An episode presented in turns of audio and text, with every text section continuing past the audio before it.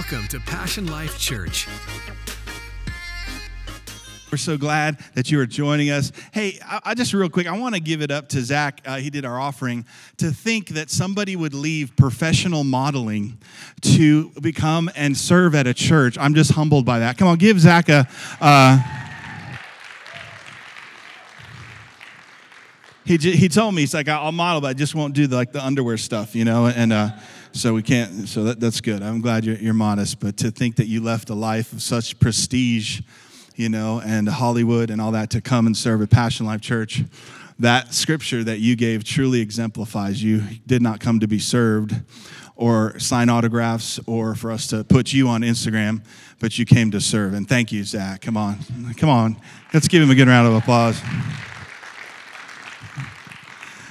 We're in part three of an incredible series we've called Bring On the Blessing. Can we say that? Say, Bring On the Blessing. You know, I believe that that's our heart's cry. And I'll tell you why you need to be blessed. You need to be blessed so you can be a blessing to other people.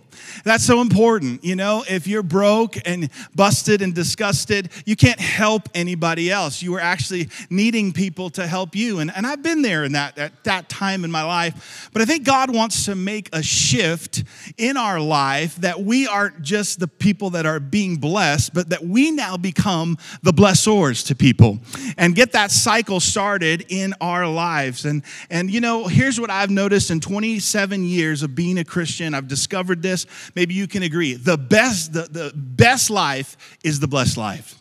The blessed life is the best life living in a supernatural flow of God's provision. And, you know, that just doesn't have to do with money. That can do with healing. That can do with peace. How many of you know we need supernatural peace in a chaotic world? And so you say, Pastor Phil, but because uh, today really we are talking about finances, because, uh, you know, in our finances, a lot of people struggle in these areas. And you say, why would you talk about finances in church? Well, simply because Jesus talked about finances finances when he was on the earth. It was a major theme in his ministry. As a matter of fact, he talked, there's about 500 verses in the Bible about prayer. There's about 500 verses about faith. I love talking about faith. But listen to this there's over 2,000 verses in the Bible about money because God knew that we would need some wisdom in that. And for some of us, we all know and understand we need money. I'm not saying we don't need money, but for some of us, it becomes a God that we begin to put our trust in the Bible says that we can't serve God and mammon. Mammon was the God of wealth and riches, and, and uh, we can't serve two, two masters. But I'll tell you what, Jesus dealt with it because we would need some wisdom in this area. And if you have your Bibles today, I want you to turn to 1 Kings chapter 17. 1 Kings chapter 17. We're going to be in reading in verse 8 here just a minute. And we talked about in part one, mind your own business. Come on, turn to your neighbor real quick and say, Are you minding your own? Own business, right? And what does that mean? It simply means that God is the owner. We settled the ownership issue. God owns everything, He owns the earth. Can I hear a good amen? The earth is his and the fullness thereof. And so, what we are is we are simply stewards, overseers of what God has entrusted to us. And so, we went through that. You can listen to that on part one. Then, last uh, week, part two, we had a special guest, Robert Morris, via video, and uh, the audio is up there on our podcast. And he talked about putting our first fruits. And he said, Great word. When God is first in your life, everything else will align. Can I hear a good amen? And God can't be second. That's not, that's not his place. And some of us, we put God second and we wonder why things aren't working out. But today, I have entitled today's message, part three, Overcoming the Poverty Mentality. Let me say that again Overcoming the Poverty Mentality. Notice I didn't get any whoop whoop or yeah, let's overcome that. And I think that we don't get that because somehow ingrained in us, there can be this idea that being poor is very, very spiritual. Because we misquote the scriptures. We say, Jesus said, Blessed are the poor. No, Jesus said, Blessed are the poor in spirit. God loves the poor. He loves the poor. And here's one of the reasons why we need to be blessed so we can help the poor. Come on, can I hear a good amen? But it is not God's will that you stay poor, it is God's will that you overcome this poverty mentality so now you can become an agent of change on the earth and start blessing us. If Passion Life Church is a poor church, we could never have the resources to reach our city, reach our community, and not only that, reach our state. Come on, reach our, our city, our state, and America. And let me just tell you something. I, I thought about this this week. So goes California, so goes the nation. And God has called us and put a mandate on us to reach this city, this state for Him. Can I hear a good amen? But we can't do that if we're not using the resources or have the resources. So I want to talk about overcoming a poverty mentality. Now, for me, growing up, finances and money were always a struggle. We were poor. Now, I want you to understand my dad came over from Mexico, Mexico Lindo, right? Came over about 50 years ago. He came over legally. And so he came over, just want to say that before people because either way, people you get mad or whatever. So I just want to clarify that. Come on, the truth will set you free. And so he came over legally, full blown Mexican, you know, hola, ¿cómo está? Uh, just, I mean, that's how he was. And then he saw my mom, who was white Italian, right, and Polish. And they got together, people. And can I just tell you, it was interesting as an innocent bystander that I was, there was so many communication gaps and different mindsets. My dad came over with a mindset, he grew up poor and he wanted to have a better life, so he came over. But that mindset really didn't change. I'm telling you, we were so poor, we weren't actually even poor, we were po, because we couldn't afford the last two letters. When we went to Kentucky Fried Chicken, you know how Kentucky Fried Chicken, their motto is it's finger licking good? We would go and have to lick other people's fingers. Come on, somebody. We were poor. We were poor. And you know, it didn't work out with my parents, and they went through a divorce. One of the worst things you could do in your finances is go through a divorce. I'm going to tell you this it's one of the major reasons why people do go through a divorce is because of their finances.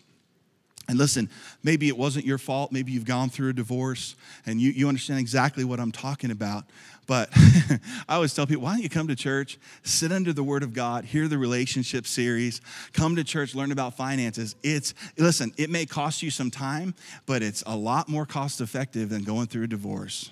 It's a lot more cost effective if we'll listen to what God has to say. But so they went through a divorce, right? And I mean, it just, you want to talk about financially, the money that we really didn't have, we didn't have. We came to a point where we were living with my mom and we were almost on food stamps at some time.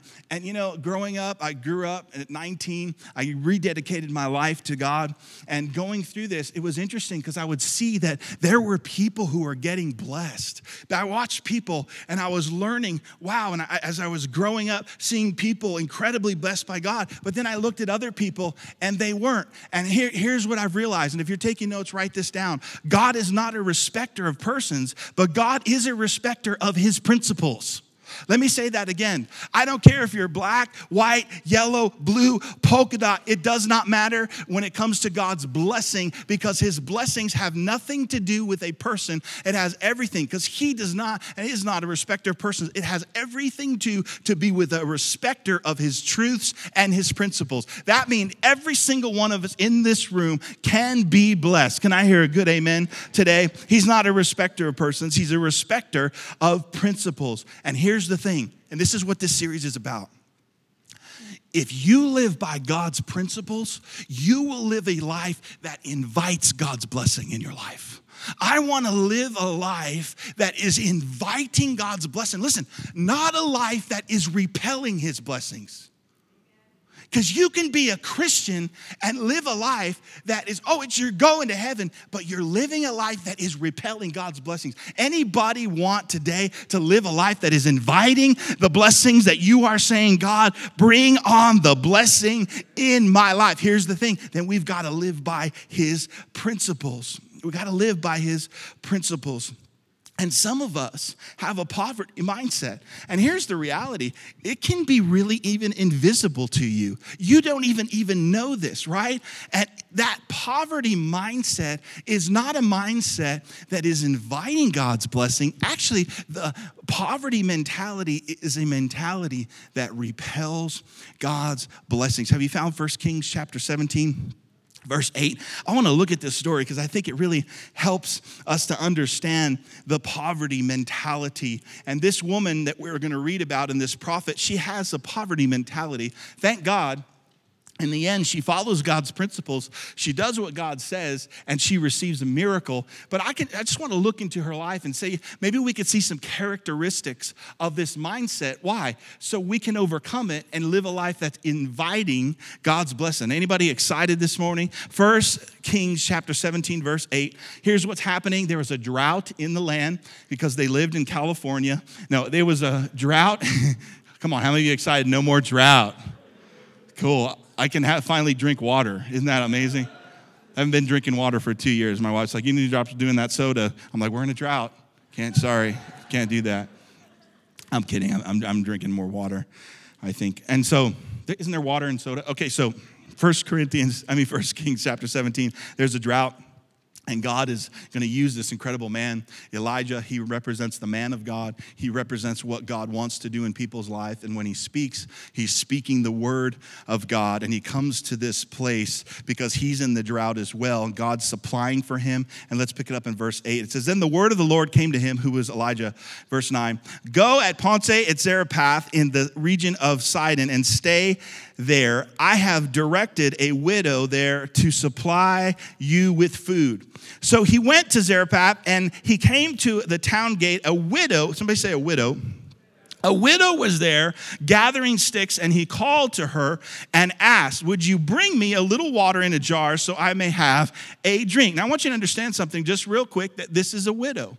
And in these times, just like much like today, not all, uh, not, not as such the case all the time, but the man was the head of the home and provided for all the house. And so when he died, they had to, the wife had to pay for his debts. The wife could go into incredible debt. This is where she was at because unfortunate circumstances hit her life. I don't know if you've ever had unfortunate circumstances hit your life, but she's a widow. And so the prophet's coming to her and asking her for a drink. She's an unlikely person. Verse 11. And she was and she was going to get it and he called me listen watch this he said and bring me please a piece of bread somebody say bread somebody say gluten-free bread verse 12 as surely as the lord your god lives she replied i don't have any bread only a handful of flour in a jar and a little olive in a jug, and I am gathering a few sticks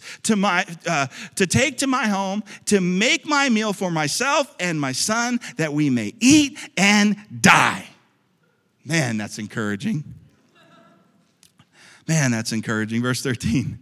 Elijah said to her, Don't be afraid. Go home. Do as you have said. But first, take a small loaf of bread for me from what you have and bring it to me, and then make something for yourself, right? And your son. For this is what the Lord, the God of Israel, says The jar of flour will not be used up, and the jug of oil will not run dry. Can somebody say a good amen?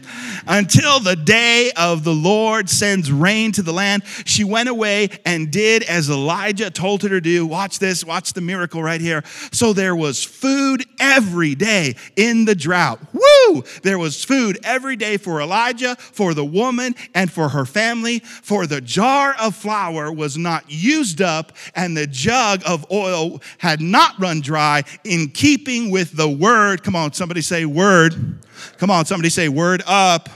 In keeping with the word of the Lord spoken by Elijah. Here's what I want to do I want to look at this story. I want to give you 10 characteristics of a poverty mindset. And I want you to think through these and see if maybe if you identify with any of these. And I'm going to talk about how we can correct that because we want to live a life that's inviting God's blessing, not a, a life that is repelling God's blessing. Let me tell you a little bit about this poverty mindset. Poverty mindset has nothing to do with the condition of your wallet. It has nothing to do with the condition of your checkbook. It has nothing to do with how much you have in your purse. Poverty is a condition of the mind. Poverty is a mindset. Now, listen, before you say, well, no, no, no, this has happened and this has happened. I know people who have gone bankrupt. I know people who have gone failed. They have failed. And you know what? They always back, bounce back up. You know why? Because they didn't let their failure become final. They changed their mindset. And even though they may have gone through poverty, they didn't say, I'm going to stay in poverty, but they had to change their mindset. And so this poverty is not a condition. There are wealthy people that have a poverty mindset. And here's the thing the poverty mindset, it can set in in a community, right? It can set in in a culture. It can set in in a family that goes generations to generations. And I, and uh, to, to, be honest, uh, it can come down family. This was the mindset that I grew up under. I grew up on a under a, a, poverty mindset. As a matter of fact, um, we are talking with our family about this, and I'm going to share a little bit later. But my father has finally realized, and I'm going to tell you, I love my dad. I, I, he's amazing. But my dad has a doctorate in theology okay? He has been a pastor for only over 40 something years, read the Bible, and watch this, and he is still dealing with overcoming a poverty mindset.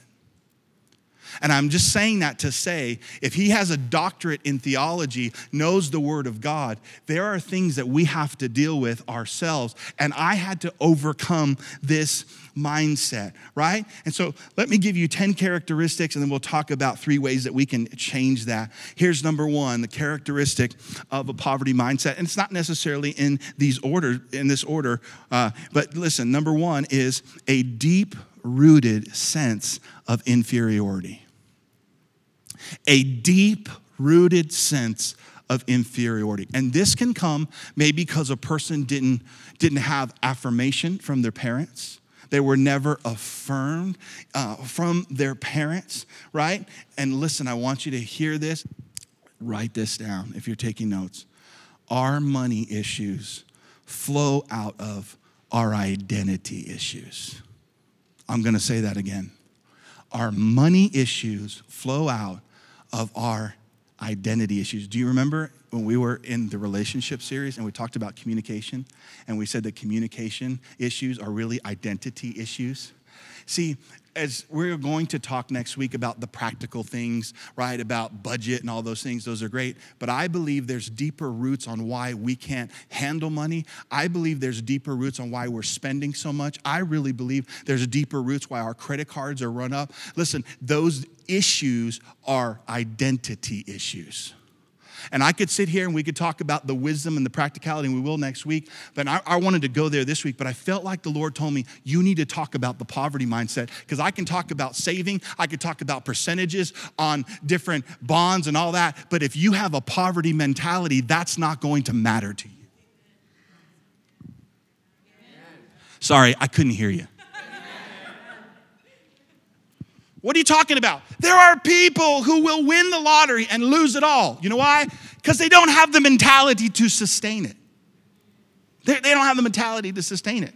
And you know what it comes from? It comes from this deep sense of inferiority. Let me tell you how the rubber meets the road. Let me tell you how this plays out. Are you ready? This plays out like this, right? And see if you can identify with this. Maybe, you know, you came into church today and someone walks up to you and they complimented a clothing item that you had on today. And like, ooh, oh, oh, I love your purse. Watch, here's what you say. Oh, oh, oh, yeah, yeah, I got it at the five below, sir.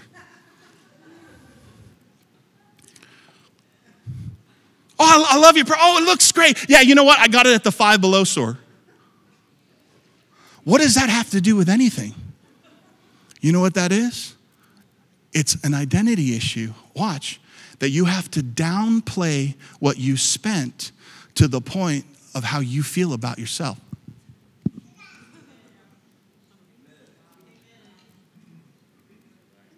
Why can't you just say, thank you? You know why? Because you don't want to appear too bougie, right? You don't want to appear too, uh, you is a purse. Can I just tell you, you are a child of God, ladies. You should have a nice purse. Or this, this, watch this. Oh, lady, oh, I love your purse. I can see the diamonds, right? They're, they're reflecting on the light. Beautiful purse. Well, I had to buy it. You know why I had to buy it? Because my other purse, the strap was coming off. So I was literally walking with the strap coming off and just kind of holding it. So I had to buy this nice purse because the other one was broken. And you're constantly defending your purchases because you have a deep sense of inferiority. Can I just tell you, if somebody sees something nice and compliments you, you don't have to tell it them where you got it, you just say, Thank you.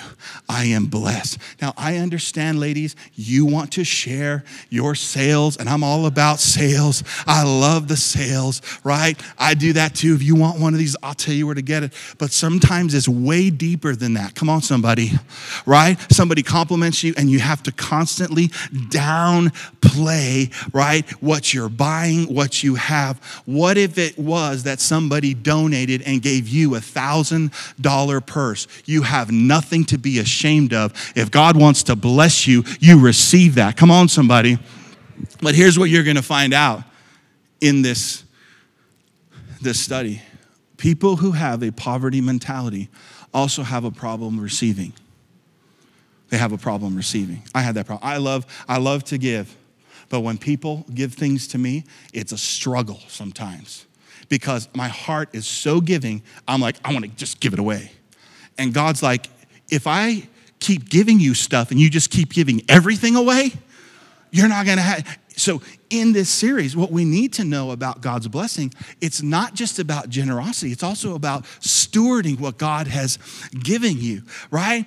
And so, Number one, deep rooted sense of inferiority. Here's another characteristic of the poverty mindset. Watch this a perceived inadequacy. Notice what I said. I said a perceived inadequacy. You can't see yourself as a resource to somebody else. In other words, let me say it this way you can't see yourself blessing other people because you see yourself as inadequate. And let me say it this way it is perceived because the truth is you are adequate because in God's eyes, He doesn't make inadequate children. You know, He loves you, and in God's eyes, you are accepted in the brethren. He gave His Son Jesus Christ for you. There is no one in the kingdom of God that is inadequate. Can I hear a good amen today? But here's what a poverty mentality will do it will always cause you to focus on what you don't have. You know what's interesting is the prophet comes to this woman and says, okay, and he has a word from the Lord. And so this is how miracles go. He says, I want you to give me something to drink in a drought. Oh, how audacious of him. And I want you to make me a piece of bread. Here's what she says I don't have any bread. Okay, so God had spoken to this widow because the Bible said and told Elijah that he had commanded this woman so she knew she didn't have bread, but here's the poverty mentality. She focused on what she didn't have, but she did have the ingredients for a miracle. She did have what it took to put those things together. Everybody, look at me today. God will never ask you for what you, what you don't have, He never does. He always asks you for what you have in your hand. And this is all she had, but she had enough for a miracle. Come on, somebody. But a poverty mentality says we never have enough. God is never going to ask you for what you don't have. He will always ask you for what actually He has already put in your hand a perceived inadequacy. Number three, a poverty mentality. Here's another characteristic is lack of money. Lack of money. Now, I want to say something here. This mentality will actually tell you that stuff is from the devil. It'll twist scripture. Money is evil. That's what the Bible says. Money is evil. My church family, is that what the Bible says? That money is evil? Does the Bible say that money is the root of all evil? No. What does the Bible say? The love of it. The love of money. The love of it. But here's the thing this is another reason why we can downplay the things that we buy or the things that we purchase because we actually believe that stuff, and I'm gonna say it, some of us even believe that rich people, we don't even like them. They must have gotten their money the wrong way. They must have. There's something wrong with having wealth. Can I just tell you this? If you don't have wealth, you can't bless anybody. If you don't have any money, you can't bless anybody else. Can I hear a good amen? And so, what I'm talking about here, there are people that no matter how much money you give them, right? No matter what opportunity they're presented with, they are unable to get ahead financially. I was listening, we'll talk about this a little more next week. I was listening to a guy who was talking about how this is tax season, people are getting thousands of dollars back. And he was saying that there are people, not people in our church, but there are people who are actually spending their tax refunds before it even comes in the bank. So these thousands of dollars hasn't even hit their bank account yet, and they are spending their money and it hasn't even come yet. You know what that is? That's a mentality. That's a mentality. I know people who get thousands of dollars back, and you know what? In two or three weeks, their bank account is back to what it used to be. I said, There's nobody in this church that does that. What is that? There's a poverty mentality. Haggai 1 6 says, and it describes this mentality. It says, You have sown much and bring in little. You eat, but you do not have enough. You drink, but you are not filled with drink. You clothe yourself, but you're not warm. And he who earns wages earns wages to put them in a bag with holes. Why is that? Because that is a poverty mentality. And no matter what opportunity, no matter what you place in their hand, they never seem to get ahead. Why is that? It's a poverty mentality that you and I have to overcome. I didn't know you were going to be so quiet this morning, but that's okay. I know the Holy Spirit is working because if this curse, because it is a curse, is broken in your life, you're going to see God bring on the blessing in your life. Can I hear a good amen? I know, and when I started to hear these, I was like, oh, I identify with that. Oh, I identify with that, right? Here's number four a poverty mentality always has a hoarding mentality a hoarding mentality. And you know what this does? Hoarding, it drives you to accumulate more than you need. Why? In the present, for fear that you are going to lack in the future. You have this fear mindset that in the future I am going to lack. And that's what it is. Fear is like, it's, the, it's kind of the same as faith because what you're doing is you're bringing on the negative. You're just believing, yeah, I'm going to lack in the future. I've always lacked, so I'm going to lack in the, So I got to bring in my stuff, hold on to it because I know at some point I'm going to lack in the future. And here's what Proverbs chapter 11, verse 24 says it says, One person gives freely and yet gains more. Why? Because we live in a backwards kingdom, right? We give and then God blesses, right? And then as He blesses, we give. He says one person gives freely yet gains even more. Watch this. Another withholds unduly but comes to poverty. Now, I grew up with a hoarding mentality. Let me tell you, when my parents were married, this frustrated my mom. It started to frustrate us. So my mom would say, Hey, honey, boo boo, we need an iron. Iron's broken. So my dad, this was his pattern. He'd go down to the nearest pawn shop and buy a used iron. I have nothing against pawn shops and I have nothing against used irons if they work. so my dad, all excited because he got a deal, came with his iron that he got at the pawn shop. Where iron air closed.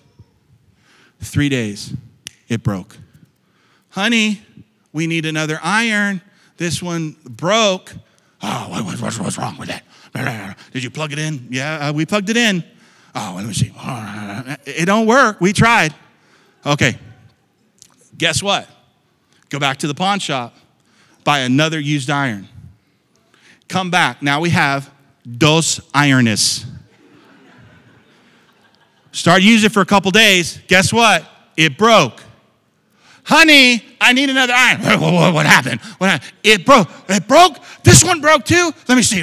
Oh, you know what? No, no, no, no. It's not broken. If you hold the cord up like this, it'll work.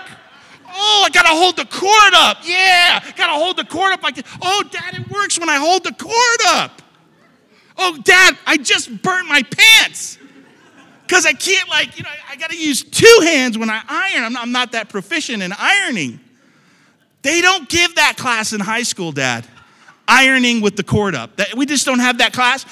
So I just have a hole in my, you know where the, Dad, I don't want to offend you, but the, you know where the booty is? I got a hole. Oh, okay. I'm gonna go get a patch for, for the, okay, so you want me to iron the patch with the iron and hold up the wire? Guess what? Back to the pawn shop. Another used iron. We had Tress Ironess. Ladies and gentlemen, look at me. And none of them worked. You're laughing now. Wait till I say what I'm about to say. And we never would throw them away. Now we have spent a gazillion dollars on used iron when you could get a brand new one, nice, for about 20 bucks. And here's the reality that's a poverty mindset. And we grew up, and it's so funny because I just visited my dad, and it's the same thing. You go in the room, the lamp doesn't turn on. Oh, you got to jiggle the cord. Dad, it's dark. I can't see the cord. Got to jiggle the cord. Okay, I jiggle the cord. Okay, clinch it like this. Clinch it real quick. Oh, okay, it came on. Listen, what is that? Do we believe that that's actually how God wants us as children of God to live? Now, you may say, Phil, but what if that's all you have? Listen, I understand if that's all you have, but we had some money, we just spent it the, the wrong way. But it was a mentality that says, I'm not really worth something that's new. So I'm going to get something that is used. It's a hoarding mentality. It's interesting to me how this poverty mentality can have a hold on people to the point. You know, I've counseled people who, especially couples, who have been in deep financial doo doo. I mean, they are just, and we're talking and we're just, you know, looking for some wisdom. And all of a sudden, the husband will say, You know, Phil, I just think that if we would get rid of some stuff in our house, right, that we could probably sell it, maybe get 500, 1,000 bucks. And you know what? We could, it would help our bills. And when he says that, his wife looks at him like it was the devil. And I'm like, How much stuff you got? And then he'll start naming all of the stuff.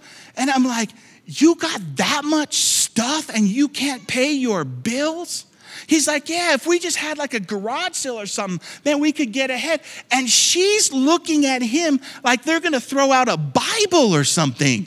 It's, come on, say, it's stuff that they have not even used. Ladies and gentlemen, can I just tell you right now, even regarding clothing, there are clothing stores at the mall that if you take your old clothes that aren't fitting anymore, because now you're so buff, you know, you're so in shape, those old clothes are not fitting anymore. Listen, if you will take them to certain stores, they will give you a coupon for 20% off your next purchase. And here's the reality every time you bring clothes, they will give you 20% off. And so you have stuff hanging in your closet 10 million shoes. And you know what? And you have stuff in there that you could actually turn into money to help you advance in your life. You know what? Goodwill will take it or have a garage sale. Oh, that's just too much work.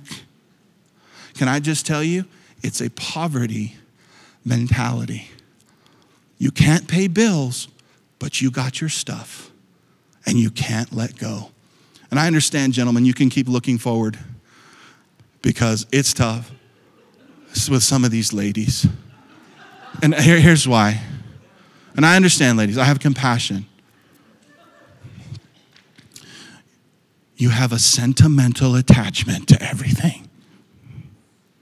I walked in one of our family members' houses, won't say who, beautiful garage. You can't even get inside the garage because there's so much stuff. This doesn't make sense to me. Beautiful car sitting in the driveway, and you can't even get inside the garage.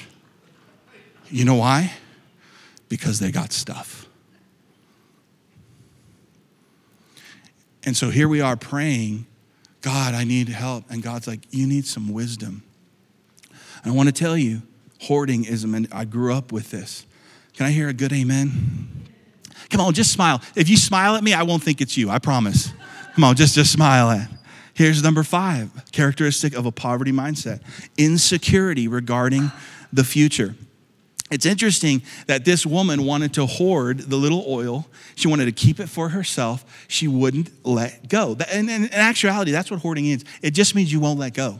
And so here's what happens. She holds it on. Why? Because number five, insecurity regarding the future, right? And there's, so there's anxiety, right? Something is going to go wrong. And here's what this mindset does. This mindset always sees disaster instead of opportunity. It sees disaster. That sky is falling. We're all going to die but I have my stuff in my garage. I'm gonna hide and you won't find me. Right? It sees disaster. That's what it's a mentality that is based in and rooted in fear, not in faith. And here's what I it's limiting your blessing. It's not a mentality that's inviting God. Come on, somebody. It's a mentality that's repelling him. Second Timothy chapter 1, verse 7. God has not given us a spirit of fear. If you know it, say it, but of what? Power, love, and a sound mind. We've got to live by faith. Faith says, you know what? God's got the future. Can I give you some good news. God is already in the future. The Bible says He is the Alpha, the beginning, and He is the Omega, the end. He is the beginning and the end at the same time. God is already in your future, and the future is good. Can I hear a good amen? Jeremiah 29 says, I know the plans I have for you, declares the Lord plans to prosper you and not to harm you, plans to give you a hope and a future. You you should be excited about the future. Why? Because God is already there. Can I hear a good amen today? Well, I don't know about. I love that. There was a sign. There was a bumper sticker that used to say, "I don't know the future, but I know the one who holds the future, and He holds the future." Insecurity regarding the future, right? Here's number six. Are you glad you came to church today? It's hopelessness. Number six is hopelessness. It's a characteristic of a poverty mindset. This lady, listen, she didn't want to have the eat her cake and, and have her cake and eat it too. She wanted to eat her cake and die. Ladies and gentlemen, that's hopelessness. That's hopelessness when you look at the drought and, and you see and, and you can't imagine what happens. And, and, and this comes from just, if we can be honest, you just don't trust God. At the end of the day, you probably trust more in your circumstances. You trust more in the amount that you have in your bank instead of trusting God.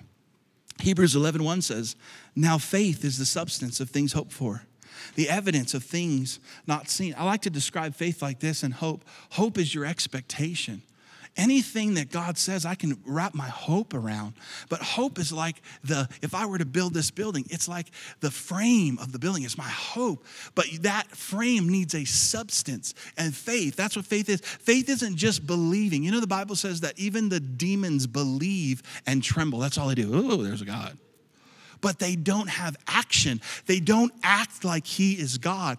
And so faith is believing and acting, and it's like a substance that fills that expectation, that frame to put a great foundation underneath you. And we have to have hope. See, this lady had a word from God because God told her. God said, You know what? You are going to provide for this man of God. I have commanded you to supply food. But here is the question what are you going to do with the word that God has given you?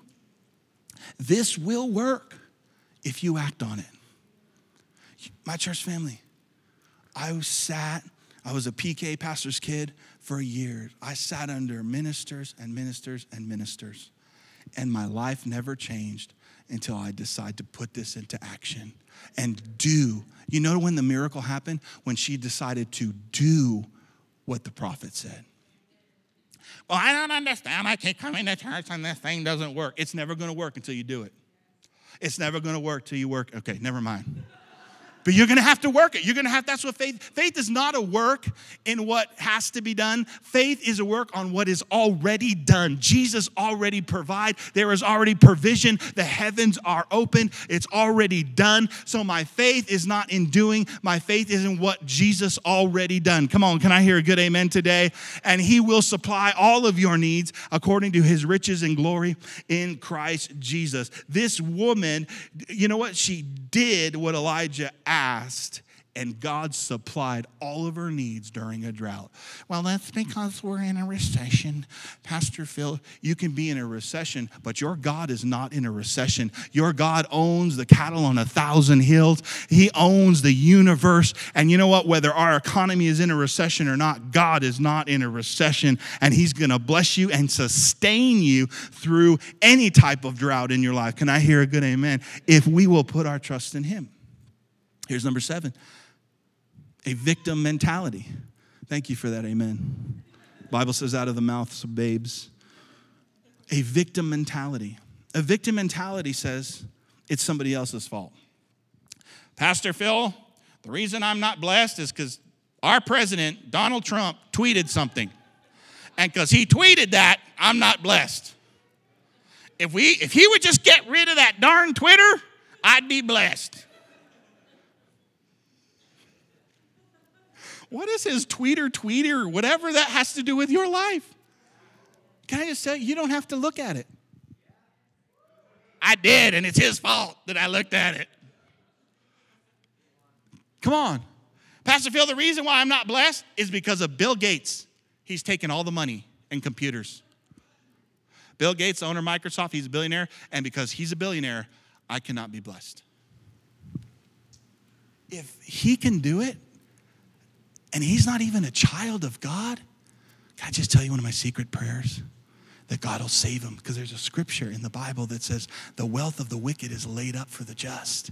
And I'm praying, right, that he will get saved, right? And somebody's already prophesied that he's to get saved and he's to take that millions of dollars and fund the gospel of Jesus Christ all around the world. Come on, somebody. Four of you are happy about that. That's amazing. What you're saying is, when you have a victim mentality, I'm not responsible for what I have, but somebody owes me. Somebody owes me. Listen, with all compassion, you may have been victimized, but it's your choice whether you stay a victim. I'm gonna tell you something. We grew up poor, but I decided that my mindset would change.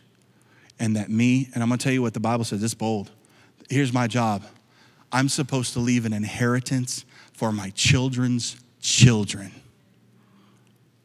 My children's children. That's a blessing, right? And so I made a decision. I'm not blaming anybody else. Even if my family grew up this way, the Word of God, if I can be transformed by the renewing of my mind, I want to be a blessing to my church. I want to be a blessing to my community, to my wife, to my friends, and even at times bless my enemies. Come on, somebody. Right? But you know what? I have to take responsibility, right? Number eight, characteristic of a poverty mindset is self centeredness, self pity. Self centeredness is the inability to give materially, emotionally, or spiritually. And here's the reality the kingdom of God is about other people. Zach said it today, right? He said, it's about loving God, loving other people. But you, this is what she was thinking of. This lady was like, it's just about me and my son. We're going to eat this and we are going to die. But because she shared with the prophet, guess what? She saw incredible supply. And I want to remind you, God is not a respecter of people. Oh, it was Elijah. It was this woman in the Bible. No, God is a respecter of principles. And if you will follow his principles, you can be blessed as well. Here's number nine a rationalization for inappropriate behavior. There's always an excuse of why things go wrong. Does anybody have any money on them? Uh, um, I know that's, that's weird for a preacher to ask you for money. Isn't that weird? Um, does anybody have just a cash, even if it's a dollar? I was going to say, nobody in our church has any money. I'm glad you're here at this series. Thank you. Thank you, Ben.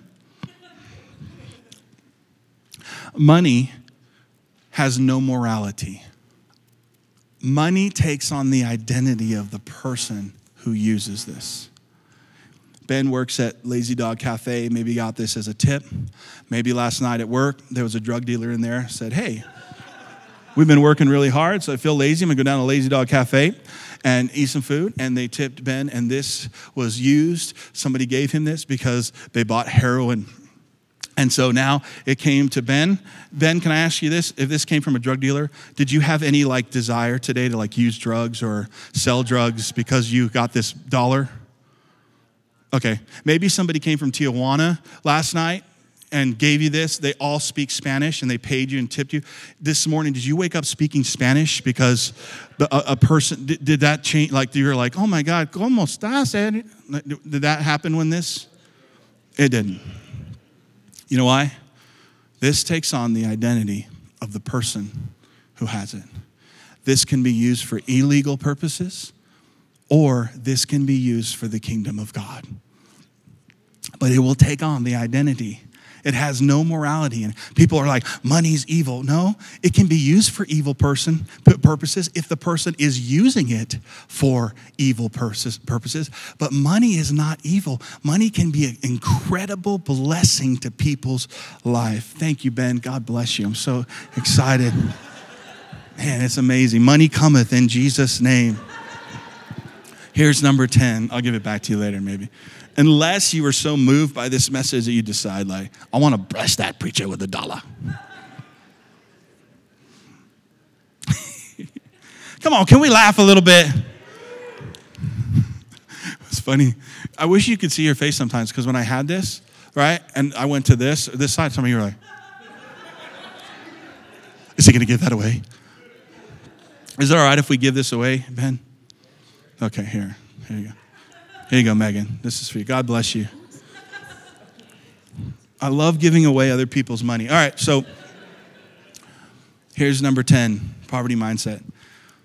It can be generational attitudes and thinking patterns. Um, we can learn this pattern from our parents. Um, when you live under the poverty mentality, um, you actually become and you start to live under a curse. Because the question is not, does God want to bless you? The question is, are you going to live a life and identify as a child of God and say, God, if you want to bring blessings my way, bring on the blessing. Come on, bring it on. I'm not going to repel it, I'm going to receive it. That's why I tell you, this poverty mentality has a problem receiving. Acts chapter 20, verse 35 says, Then the Lord Jesus said, It is more blessed to give than to receive. And here's the thing that people, if you never get past this, this uh, uh, a poverty mindset, you'll never experience this, this scripture right here. It's more blessed to give to receive. I love to receive now. I love to receive. Just so you know, I don't have the problem receiving. So if you do want to bless me, bring it on. And you know, as much as I love receiving, the Bible said it's more blessed to give. The word blessed there actually means happier. If you're happy to receive this stuff, the Bible says it's even more happier to bless somebody else. Because I think there's a double blessing there. Because you get to, it's like watching your kids open up. You know how you spent all that money and they're opening up the boxes, right? And you're so excited and they look at the toy and then they start playing with the boxes that you bought. And you're so excited to be able to give, watching somebody else be blessed. See, the poverty mindset will rob you of this. And if you're going to start living a life that's inviting God's blessing, there's three things, and here's where I want to close. This is what the Bible says. 3 John 2, Beloved, I wish above all things that you may prosper. Everybody say prosper. And be in health. Look, even as your soul prospers. So, how does this work? This mindset has to change. Notice, I want leave this scripture up. How do we prosper? Well, we have to have a heart change.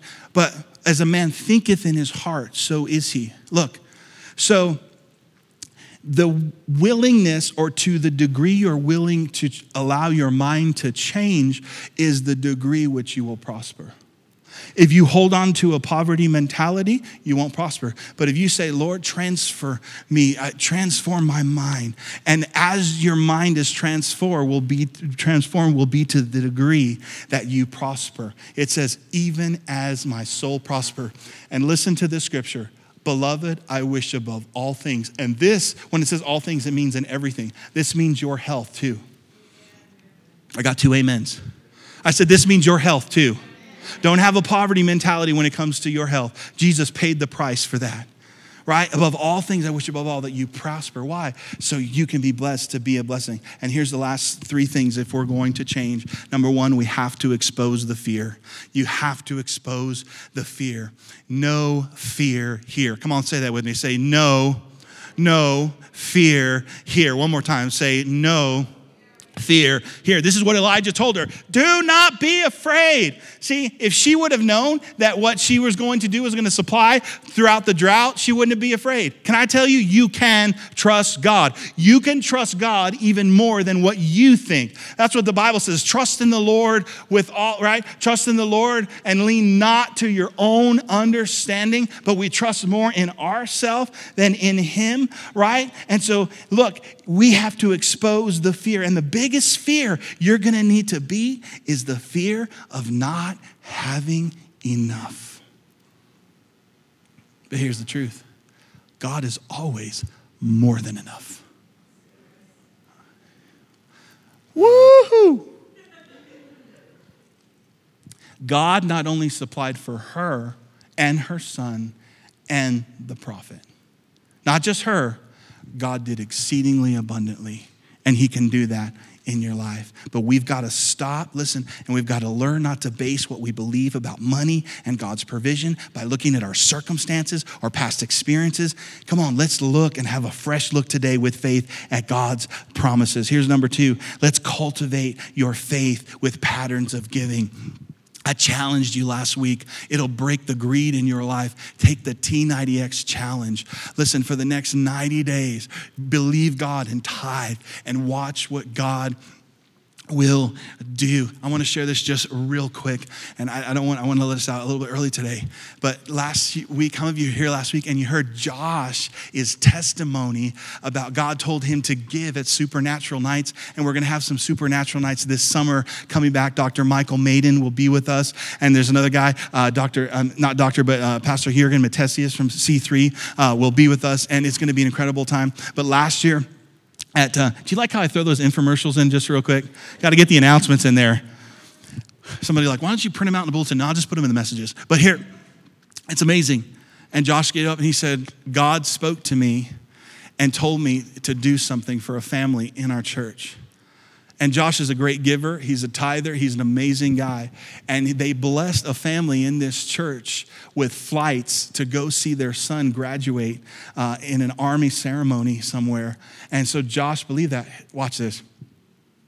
But what Josh didn't know, and I knew because this other family had told me in our church right here in Marietta, right here, this other family said, We are going to start giving and we are going to believe God and we are going to start tithing. Josh didn't know that. When they started to give, they got all their airfares paid to another state. That happened. And then the young man, the father, came up to me this last week and he says, It's pretty amazing what has just happened. He says, My boss just turned over about 28 accounts and gave them to me. I don't have to cold call, they're already set up. And he says, This last month was one of the best months financially for us and the business. Watch this. And he says, We're on track to do double next month. My church family, God wants to bring on the blessing for your life. Come on, praise him like you want to invite that into your life. But let's cultivate your faith with some patterns of giving. You know what? She gave from what she had. This is where you start. God's not going to give you more until you faithful with what you got. And God supplied all her needs through the drought. God's not trying to give, trying to get you to give what you don't have. And here's the thing: God knew what was in her bank account. God knew she had ingredients for some bread. That's why the prophet asked for it. And the question was, will you give what you have to the Lord? If she didn't, she wouldn't have been supplied through the drought. And the truth, God wanted her to know that He was her source. God wants you to know that. And here's the last one. Number three is your past is not your future. According to the Bible, your identity is not found in what we possess, it's found in who possesses us. My church family, when someone compliments you on what you have, you can say thank you. And can I tell you why you can say thank you? Because you are a child of God. You are a child of the Most High King. Come on, somebody. Can you say a good amen? Come on, let's stand today and let's give the Lord a great round of applause for his word. Thank you for listening today. We hope that you were encouraged and uplifted by today's message. For more information about Passion Life Church, visit us online at passionlifechurch.com.